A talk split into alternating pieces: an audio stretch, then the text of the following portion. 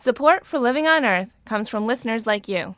Please make a donation online at loe.org or call me at 617 629 3638. And thanks.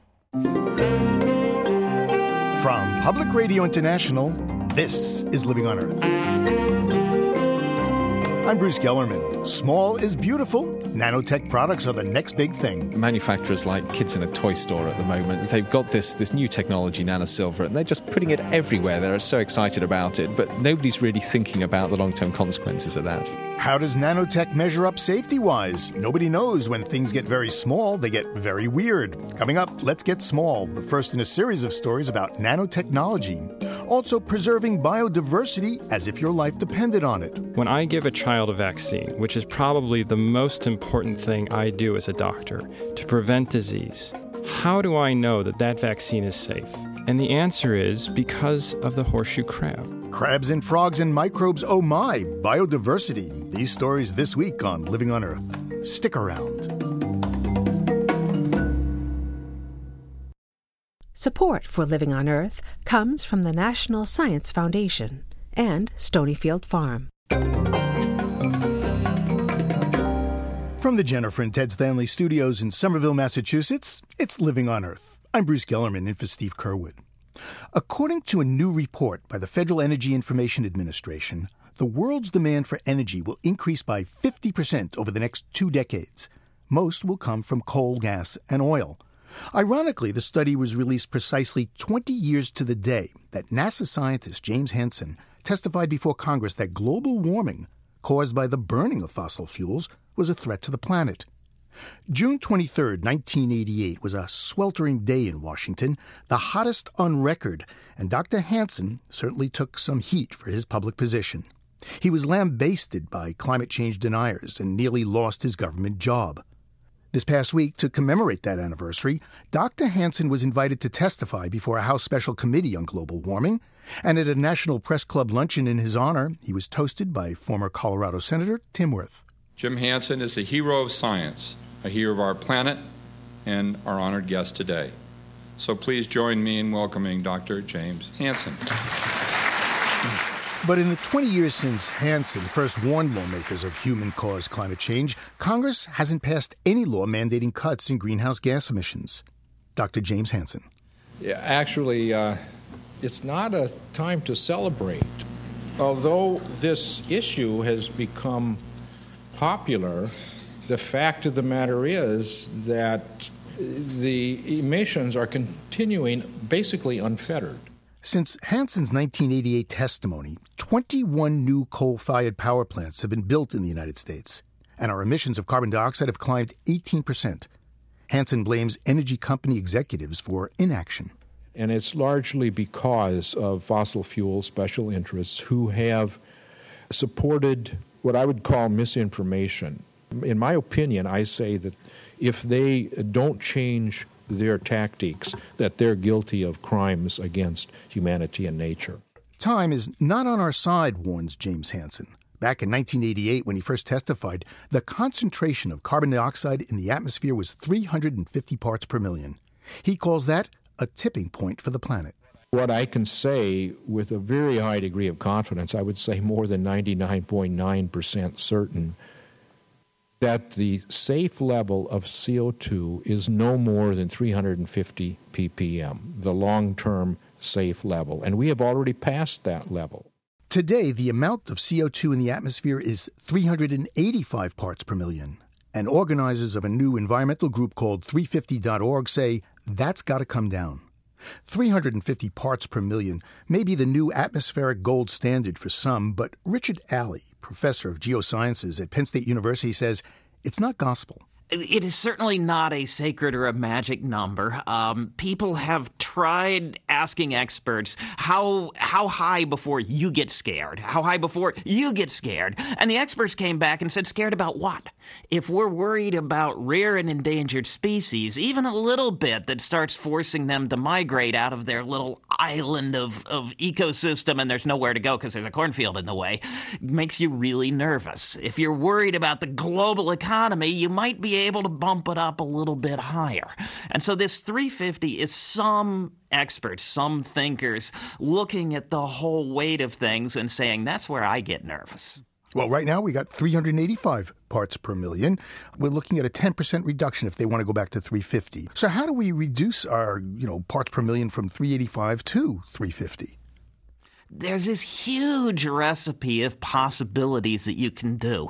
You can take the CO2 out of the air and put it back in the ground. You can take it from the power plant or take it from the air, and people are trying to figure out how to do that.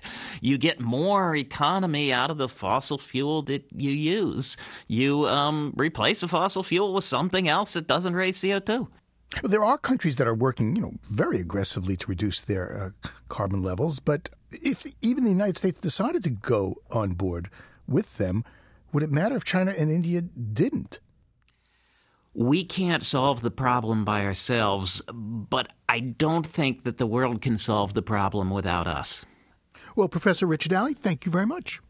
A real pleasure. Thank you. Richard Alley is a professor of geosciences at Penn State University. Well, if you lived in the Arctic, you'd already have noticed the effects of climate change. The Arctic sea ice is melting at a rapid and accelerating pace, and it's having a dramatic effect on the permafrost, the permanently frozen tundra. That, according to a new study by the National Center for Atmospheric Research. Andrew Slater from the National Snow and Ice Data Center in Boulder, Colorado, worked on the study. The climate system is quite interconnected, and one of the primary situations that you have happening here is something called the ice albedo feedback. And what happens is, is the, the sea ice melts, and the sea ice is quite reflective. It's white, it's bright. And then when it melts, what you have is you have the dark ocean exposed.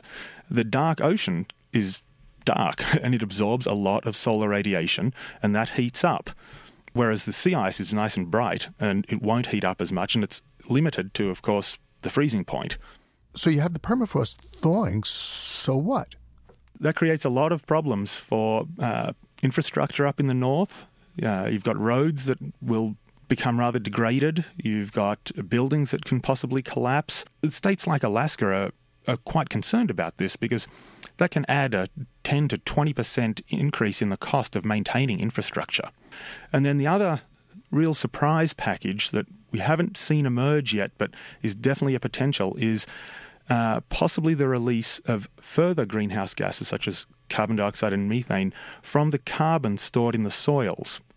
Where does the carbon stored in the soil come from? Well, up in the north where it's nice and cold, each year you get some vegetation growing and then it dies. And then, because it's so cold, that vegetation does not decompose fully.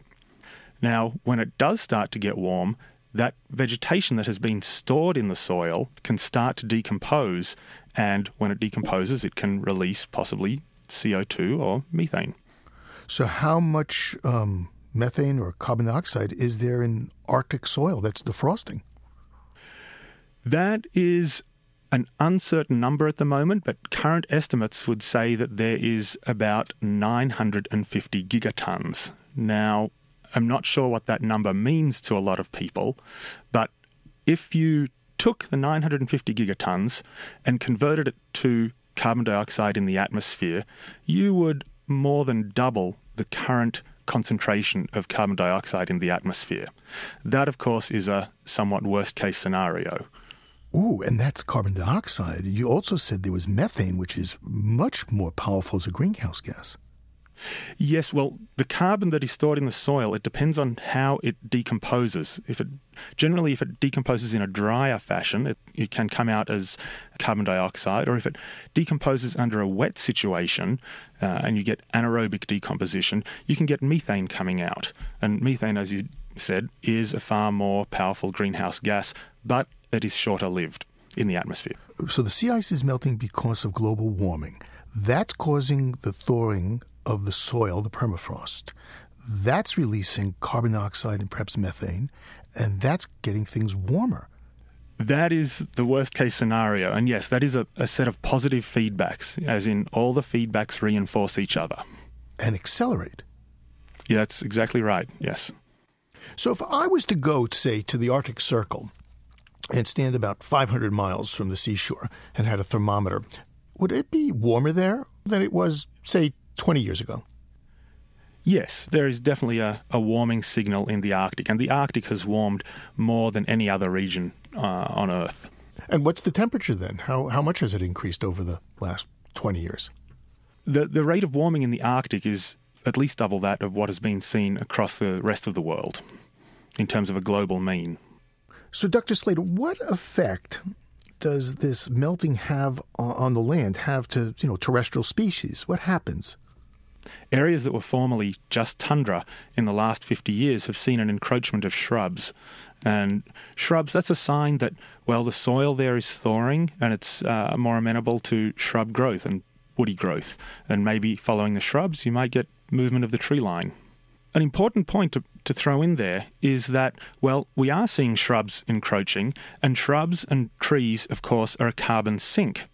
So, what you could have is the carbon that's in the atmosphere being taken up and stored in this new vegetation.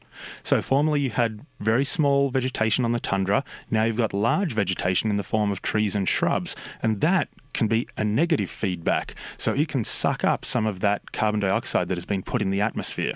So, it may be literally planting the, the seeds of new hope in this warming. That is indeed a potential. It's not just a doom and gloom runaway situation. There's a lot of other things that can happen. Dr. Slater, thank you very much. Pleasure talking to you.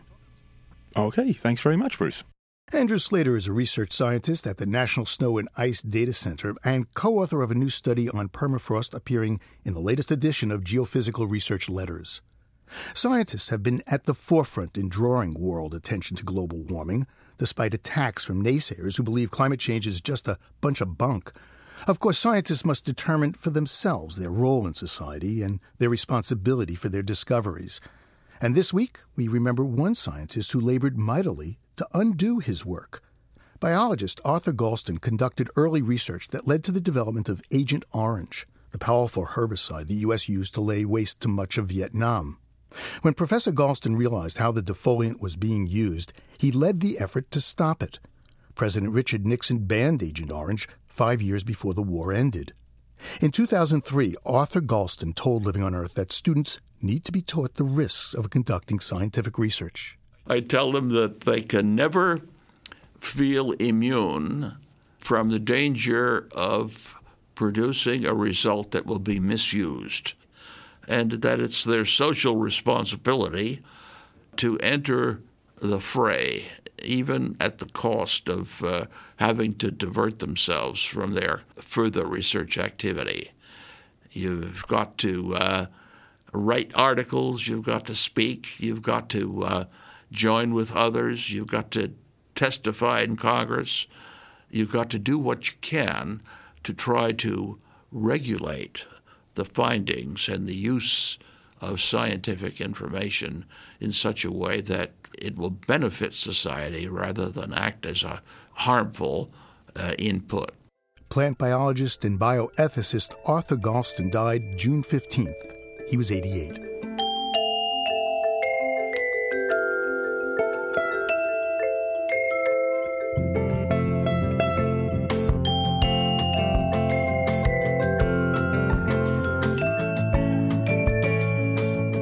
Coming up, Nano Silver away!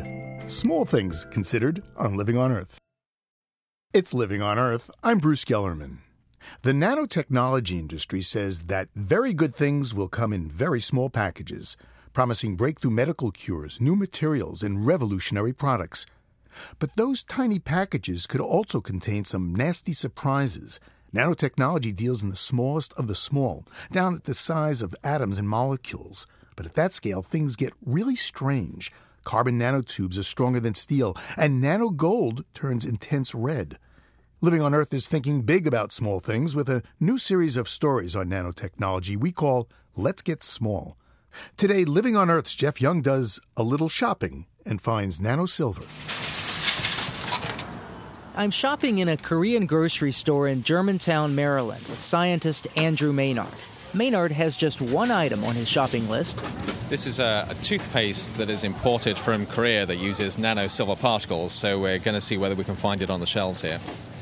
Maynard studies nanotechnology for the Woodrow Wilson International Center for Scholars in Washington.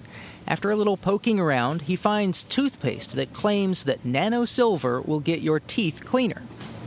I don't know about this particular toothpaste, but certainly silver as an antimicrobial works very well. It's a very potent antimicrobial agent. Uh, but of course, the question is if you've got something which is so effective, you've got to work out how to use it sensibly, how to use it wisely. And that seems to be what's lacking at the moment. Were you surprised to see products like this start to show up? Yes, I, have been particularly surprised at products like this where you're putting nanosilver into something where it can definitely get into the body, either with toothpaste in this form or in um, kids' toys, kids' pacifiers, even.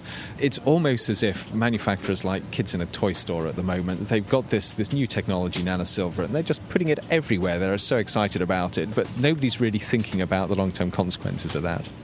Maynard put the Nano Silver toothpaste on his rapidly growing list of nanotechnology products already on store shelves. More than a third of them, about 260 so far, are made with Nano Silver. Maynard keeps a few on his desk. This is perhaps my favorite. We have Benny the Bear, who is a, a soft plush toy uh, that has a, an inside foam which is impregnated with nanometer sized silver particles.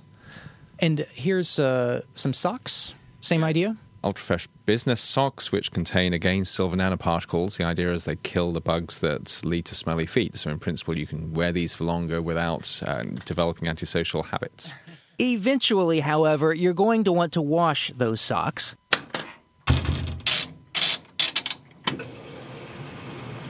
Researchers at Arizona State University found that after about four or five washings, most brands start to leak their nano silver particles, which go out with the water. And of course, nano silver toothpaste is largely going down the drain. Then what? For most uh, communities in the country, the wastewater treatment plant is the first entity to uh, receive these materials. That's Cal Baier-Anderson, a health scientist tracking nanotechnology for the Environmental Defense Fund. She's been hearing from people who manage sewage plants who want to know what nanosilver might do to wastewater treatment bacteria, beneficial bacteria, are very important to this process. They uh, degrade or break down uh, organic constituents that are present in the wastewater. If you're introducing something like nanosilver, which is antibacterial, and you wind up killing the good bacteria, that will essentially put a halt to the treatment process. Silver in its regular form can show up in wastewater from photo developing and metal working shops. Federal regulations limit how much can be emitted into rivers, lakes, and bays, and for good reason. Silver, while largely benign for humans, is highly toxic to many freshwater fish. George Kimbrell at the nonprofit International Center for Technology Assessment filed a petition with the Environmental Protection Agency asking that nanosilver products be treated as pesticides. Nanosilver is quite a bit more toxic, 45 times more by one study than bulk silver, almost like a silver on steroids. And we don't know what that will do to the bottom of the food chain to ecosystems in general. And there's another concern that nanosilver in the environment could create a threat to human health. Andrew Maynard of the Woodrow Wilson Center says widespread use could lead to resistant strains of bacteria. Now, at the moment, silver is one of our last defenses against some of these um, bugs, these these microbes that are resistant to many other forms of antimicrobial um, agents. If we give the secret of our last best defense away, silver, it really leaves us with very little else to start killing some of these harmful agents. it, it is literally the silver bullet. It literally is the silver bullet, and I think we've got to use it judiciously. Maynard says all this points to a glaring need for more study into potential environment and health risks. And some on Capitol Hill agree. Congress is working this summer to reauthorize funding for the National Nanotechnology Initiative. The initiative, managed by the White House Office of Science and Technology, coordinates about $1.3 billion of nanotech research among a dozen federal agencies. However, only about 3% of that money went to health and environment research. Tennessee Democrat Bart Gordon, who chairs the House Science Committee, thinks that should be much higher. I don't think they've done enough, although, to their credit, they have doubled the funding in the last couple of years. But more needs to be done, and we're going to hold their feet to the fire. Gordon says he wants society to realize the benefits of nanotechnology. He's worried that development of good products could be stifled if the first products to market strike the public as unsafe. He points to the example of genetically modified crops. They were put out there before there was really good research, which then could give the public confidence. And there were there's a black cloud over it to some extent. I want to get that research so that we can get that public acceptance where it should be for nanotechnology, so that it can help us with energy independence and and so many other ways. There are indications that nano silver may be starting to lose its shine for some businesses. Consider the case of Benny the bear. You remember the nano stuffed animal we met earlier? Benny's been getting some good publicity lately. Well, this looks like a regular stuffed animal to me. You know, it does, but it actually is a very special little guy. He's the first antimicrobial bear, so he's safe for kids with allergies, allergies. what that translates to. Let's give one out. Here you go. Ah, hey! Benny the bear! But Benny's makers do not like the kind of publicity Nano Silver's been getting. Roy Sharda is a partner in Pure Plushie, the Chicago business that created Benny. We have used nano silver in the past. There's a lot of speculation as to how much uh, nano silver technology is accepted, and uh, anytime you see controversy, you try to sort of avoid it. Sharda has stopped using nano silver in Benny the Bear. He says there are just too many questions about the material and how government might regulate it.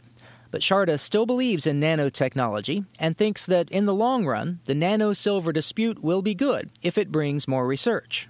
I think it's it's better to have this phase of controversy and have the truth come out than the other way around. Call it the silver lining in the nano silver products. Yes, commercialization may be getting ahead of needed research, but putting these products in the public's hands could start an overdue national conversation on nanotechnology, with more people asking the big questions about these tiny materials.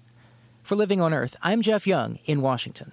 In the coming weeks, you'll hear more about the small stuff with big potential in our series Let's Get Small. But if you can't wait for more information on nanotechnology, go to our website, loe.org.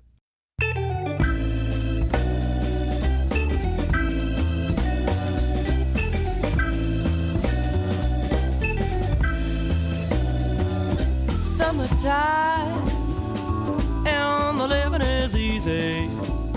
It's summertime, but this year the living ain't so easy. Not with the soaring price of energy putting a damper on vacation trips. But if you want to save some green and be green on your upcoming summer holiday, Tobin Hack may be able to help. She's assistant editor at Plenty magazine, and she joins me from New York City, where the Green Zine is based. Plenty just came out with its travel issue, but with gas prices so high, Tobin, I'm thinking a lot of folks must be downsizing their travel plans. They certainly are. People are staying closer to home. You know, plane tickets are clearly rising in cost, and, and airlines are even cutting services. Uh, and people are scrambling for train tickets. Amtrak is very, very happy about the rising gas price. Ridership has risen over 10% from last year. It's, uh, it's a big change in American travel patterns. When I was, you know, growing up, you could use the old thumb mobile, but you can't do that anymore. Well, I can't recommend hitchhiking, but I can recommend ride sharing services like Go Loco, for example. So you go online and, and look for other people who might be, for example, driving from New York to Boston. And you might be traveling with strangers, but you can check them out ahead of time, make sure they're make sure they're okay. so how do I pick a place? Well, we have a, a road trip feature in our current magazine. Uh, sort of guiding people around the country to various green destinations and just think about what you you haven't maybe explored or enjoyed in your area. If you live in California, think about taking an organic wine tasting trip up the coast. You know, rent a Prius and do that. Or um, if you live in Michigan, go head out to Mackinac Island, which is a car-free island. So you get there and you'll be traveling around by foot or, or even by horse and buggy. A really low CO2 way to go. Well, once you get there, you've got to stay someplace. I like this place in New Mexico, Earthship World Headquarters. That's architect Michael Reynolds. He's a really groundbreaking architect who works with, believe it or not, trash. He builds these structures called earthships out of old tires, old beer bottles, old soda cans. And this one, obviously, you can you can actually go stay in. Uh, they're sort of dome like and they're, they're really cool looking, sort of futuristic, off the grid, very sustainable. Hmm. You can trash the place before you even get there. I was looking at some travel pages, and um, it seems cruise ships are an affordable way of going. Cruise ships do have a, a, large footprint. You know, these these really big cruise ships can hold as many as five thousand people, and they're dumping sewage into the ocean. They're they're not a great way to go. So, what we like to recommend instead is go with a smaller cruise ship expedition like Lindblad or Cruise North expedition. Lindblad actually partners with the World Wildlife Foundation and National Geographic to promote conservation. So they're working for conservation in that way, and they also, a smaller group is always a more eco way to go. Another great option is just to go by sailboat. Explore Greece by catamaran, for example. Explore Maine by sailboat. You'll really get to know the place better, and it's so much more relaxing.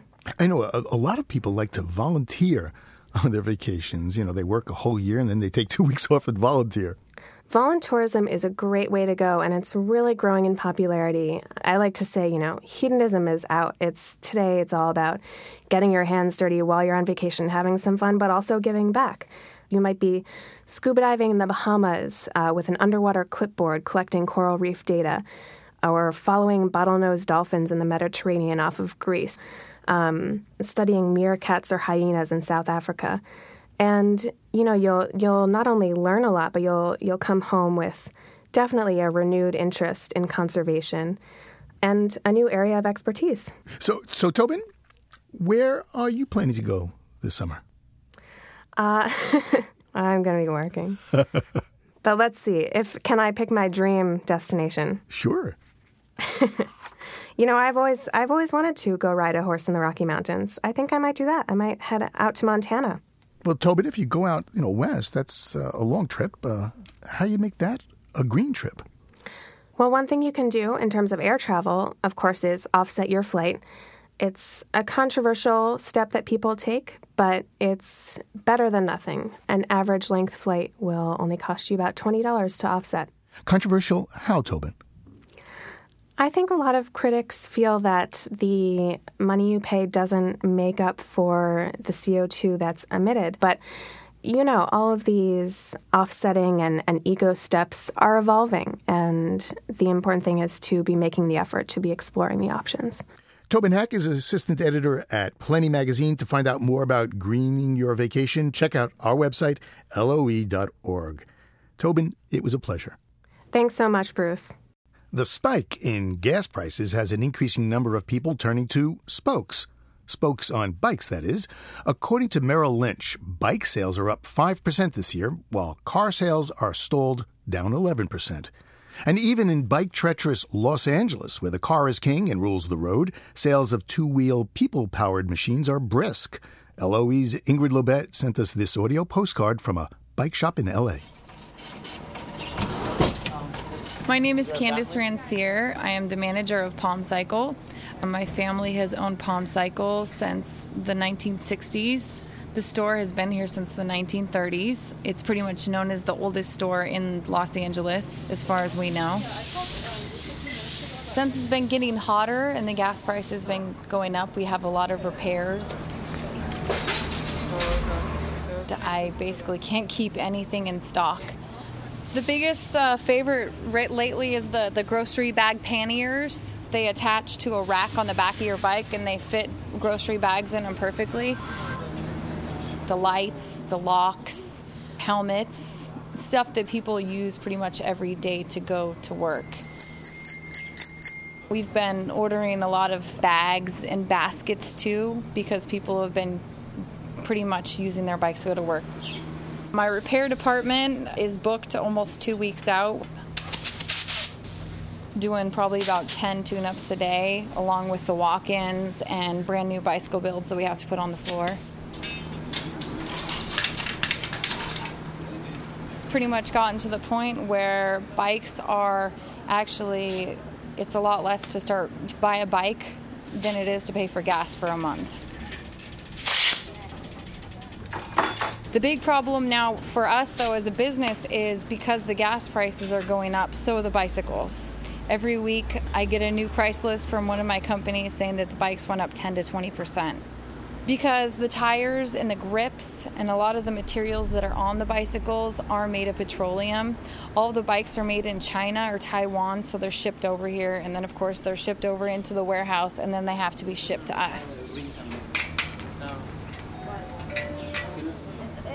If the gas prices keep going up this way, I think we're going to see a lot more bikes on the street, actually. Hi. Living on Earth's Ingrid Lobet rides her bike in Los Angeles and produced our story. Living on Earth's Ashley Ahern rides her bike in Boston and recently got an earful from some bicycling commuters during rush hour. Before the light changes here, what's the best part about riding your bike to work? Um, not being in a car. Good exercise, you get some fresh air. Um, my commute on the T is usually about an hour. On biking, it's a half hour. It really wakes me up. It's better than coffee, I think. You make, you know, commuting recreation instead of a chore. And what's the pits about riding a bike in the morning to work? Sweating. Yeah, when I get to work, I have to sink shower, which is kind of nasty. The traffic, the potholes, the bike lanes, people opening their car doors, cutting in. How about traffic? Have you had any close calls? In 26 years, I've had very few uh, problems or times when I felt scared. I've actually been hit. This woman ran right into me, totaled my bike, nearly crushed my foot, but luckily I was able to get away from that. Oh, I've, I've been hit several times, but, but it wasn't any major thing, and usually the cars just drive away. You get bike rage? Yes. Yeah, I get bike rage. And uh, it's unfortunate. So I, I try to stick out my tongue instead of give the finger, but it's hard to resist. Drivers are bad, but so are bikers and so are pedestrians. We're all out for ourselves rather than like following the rules. Did you say Boston drivers are the worst? Are Boston bikers the worst? Um, I think we all are about equal. Thank you so much. No problem. Have a good commute. You too. Gripes, groans, and grinding gears on the mean streets of Boston, collected by Living on Earth's Ashley Ahern. I rode my bicycle past your window last night. Coming up, biodiversity. What's in it for you?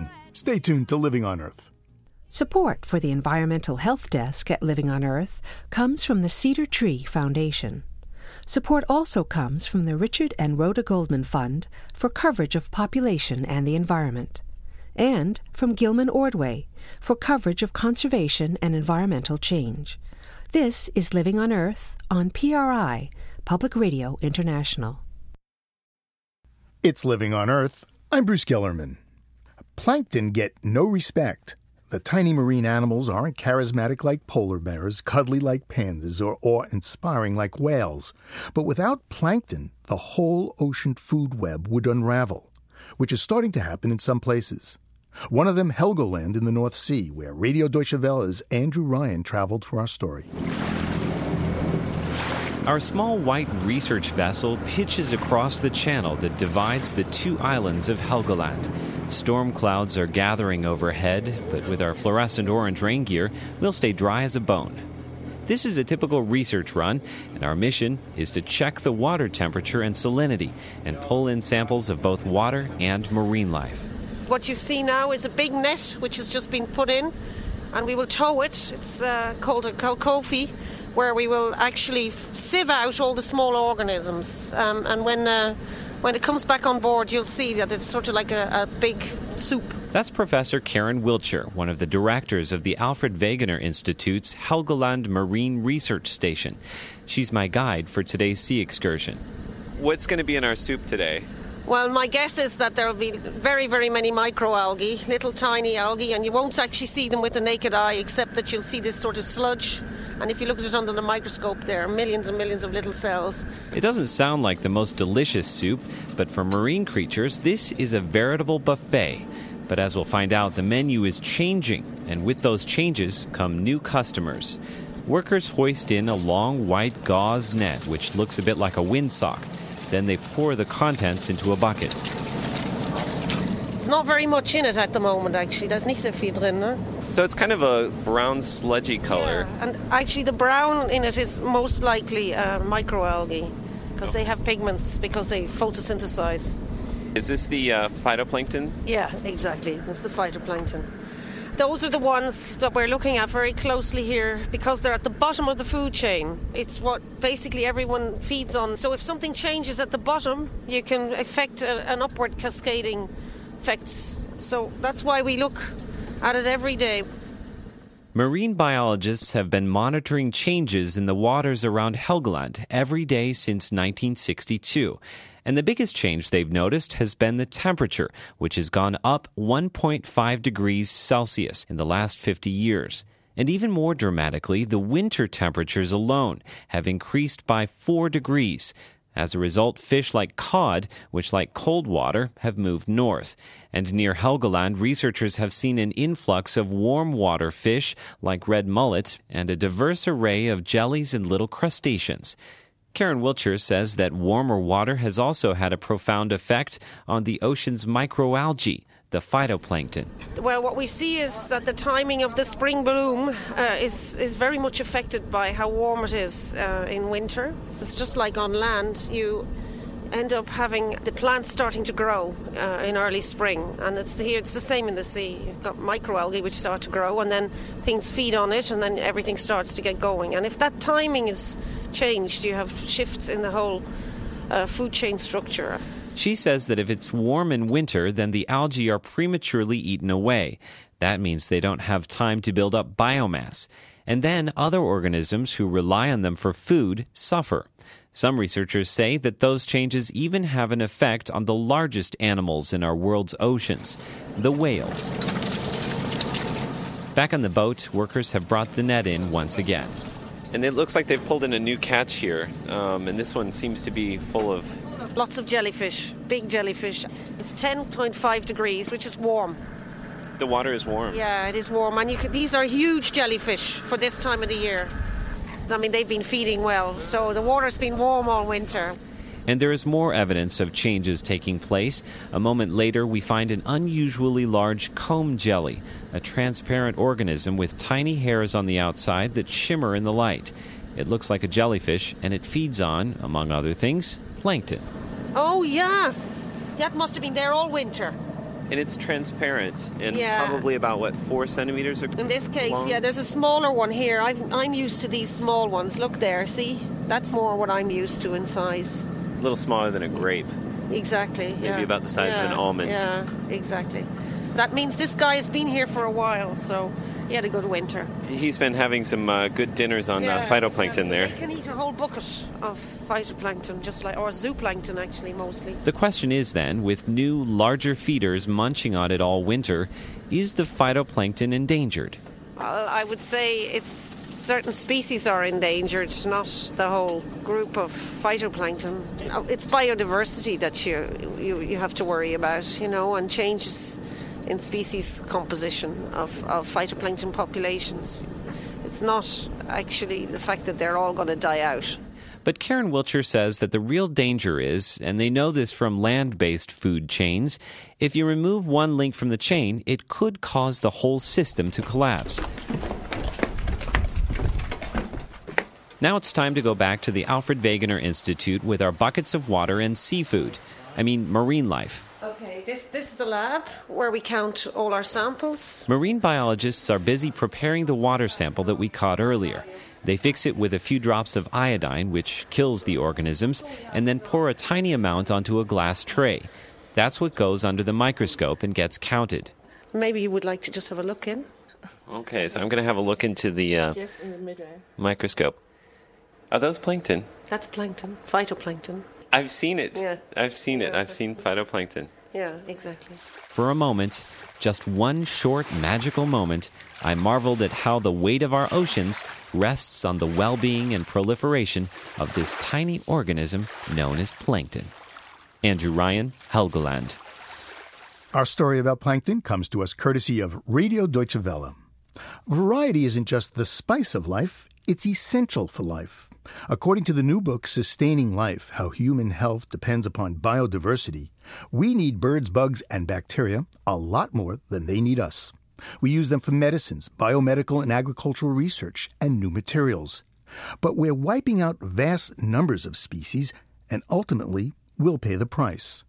Joining me in the studio are the co editors of Sustaining Life, Doctors Eric Chivian and Aaron Bernstein.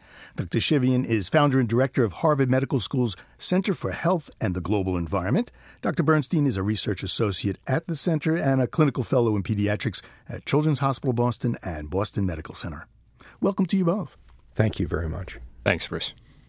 Let me start with you, Dr. Chivian. Why a book on sustaining life? Why a book on biodiversity? More than a hundred scientists worked with Ari and myself in putting this book together.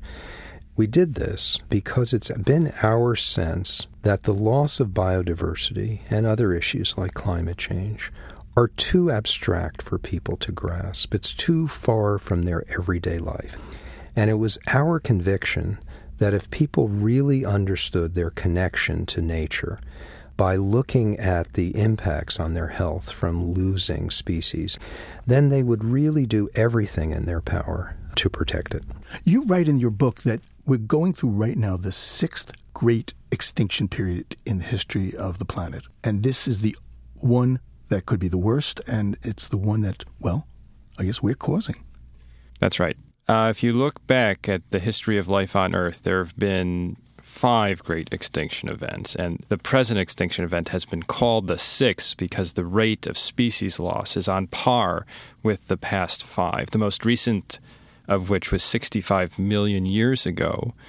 That extinction event occurred as the result of an asteroid landing in the Gulf of Mexico and causing a huge cloud to essentially block off all sunlight on the Earth.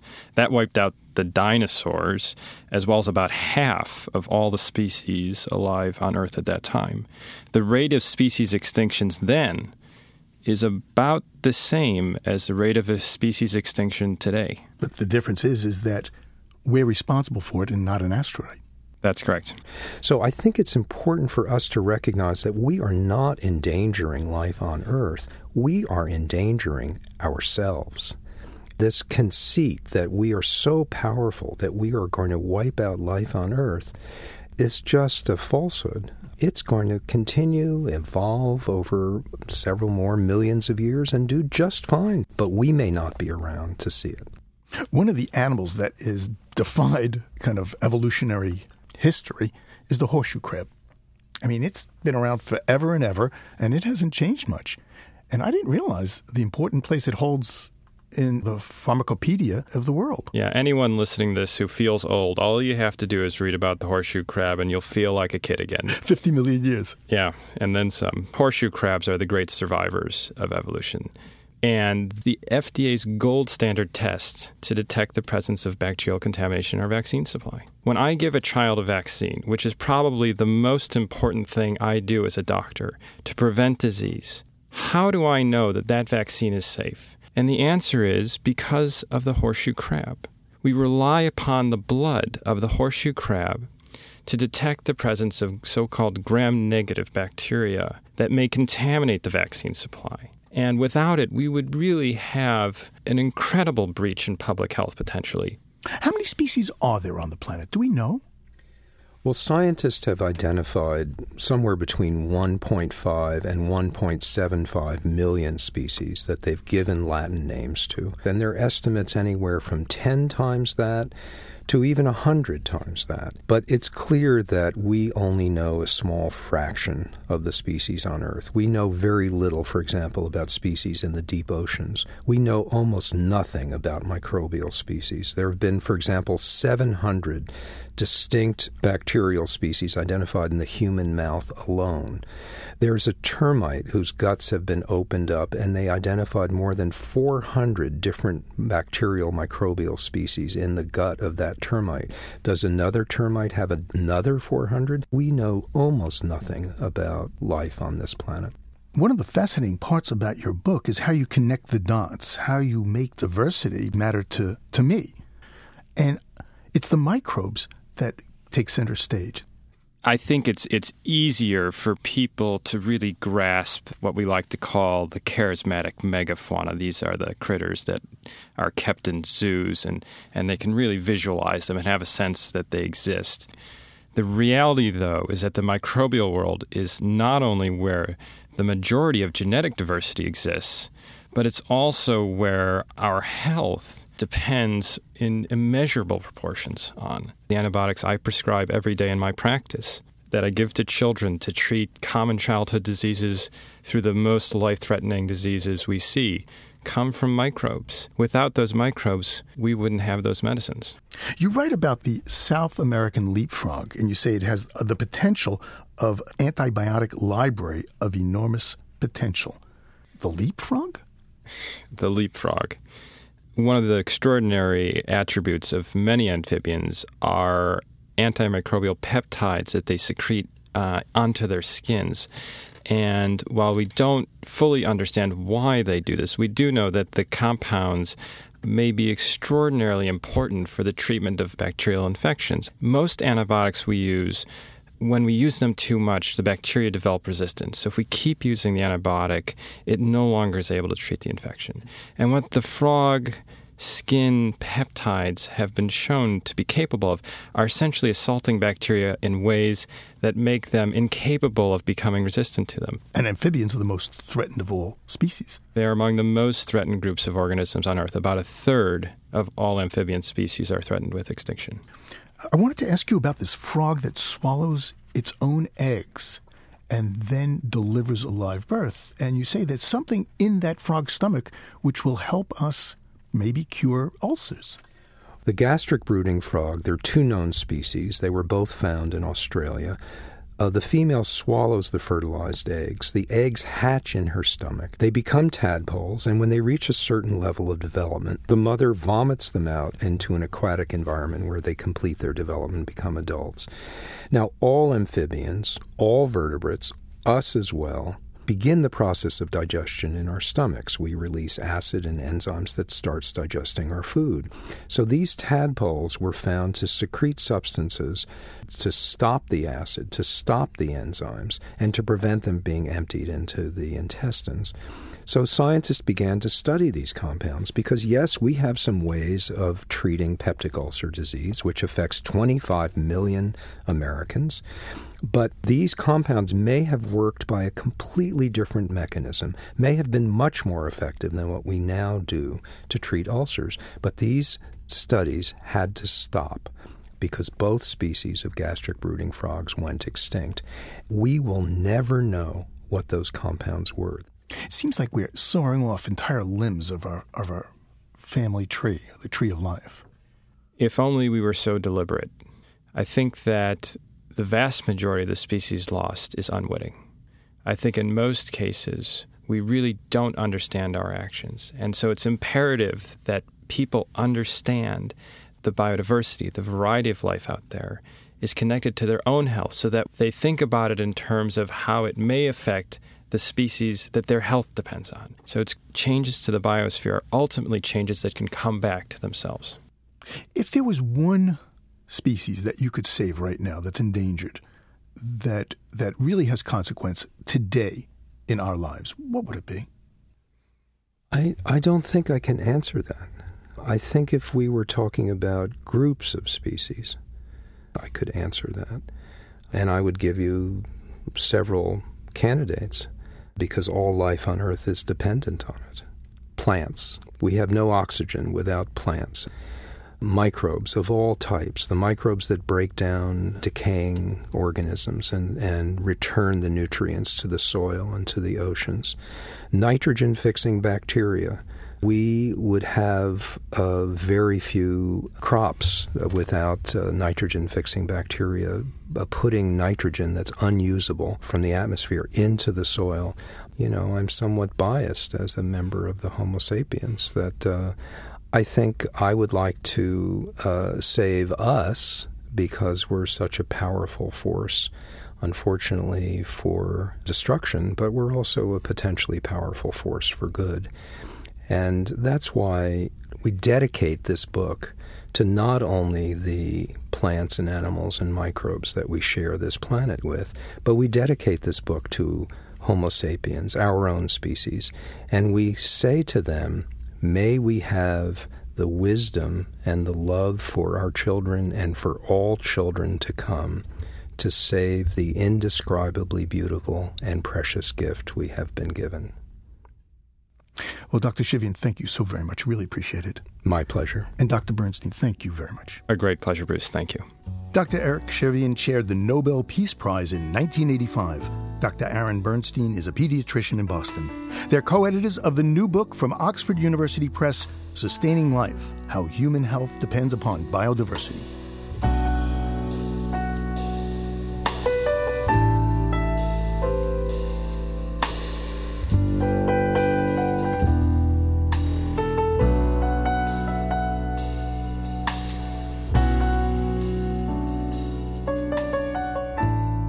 Living on Earth is produced by the World Media Foundation.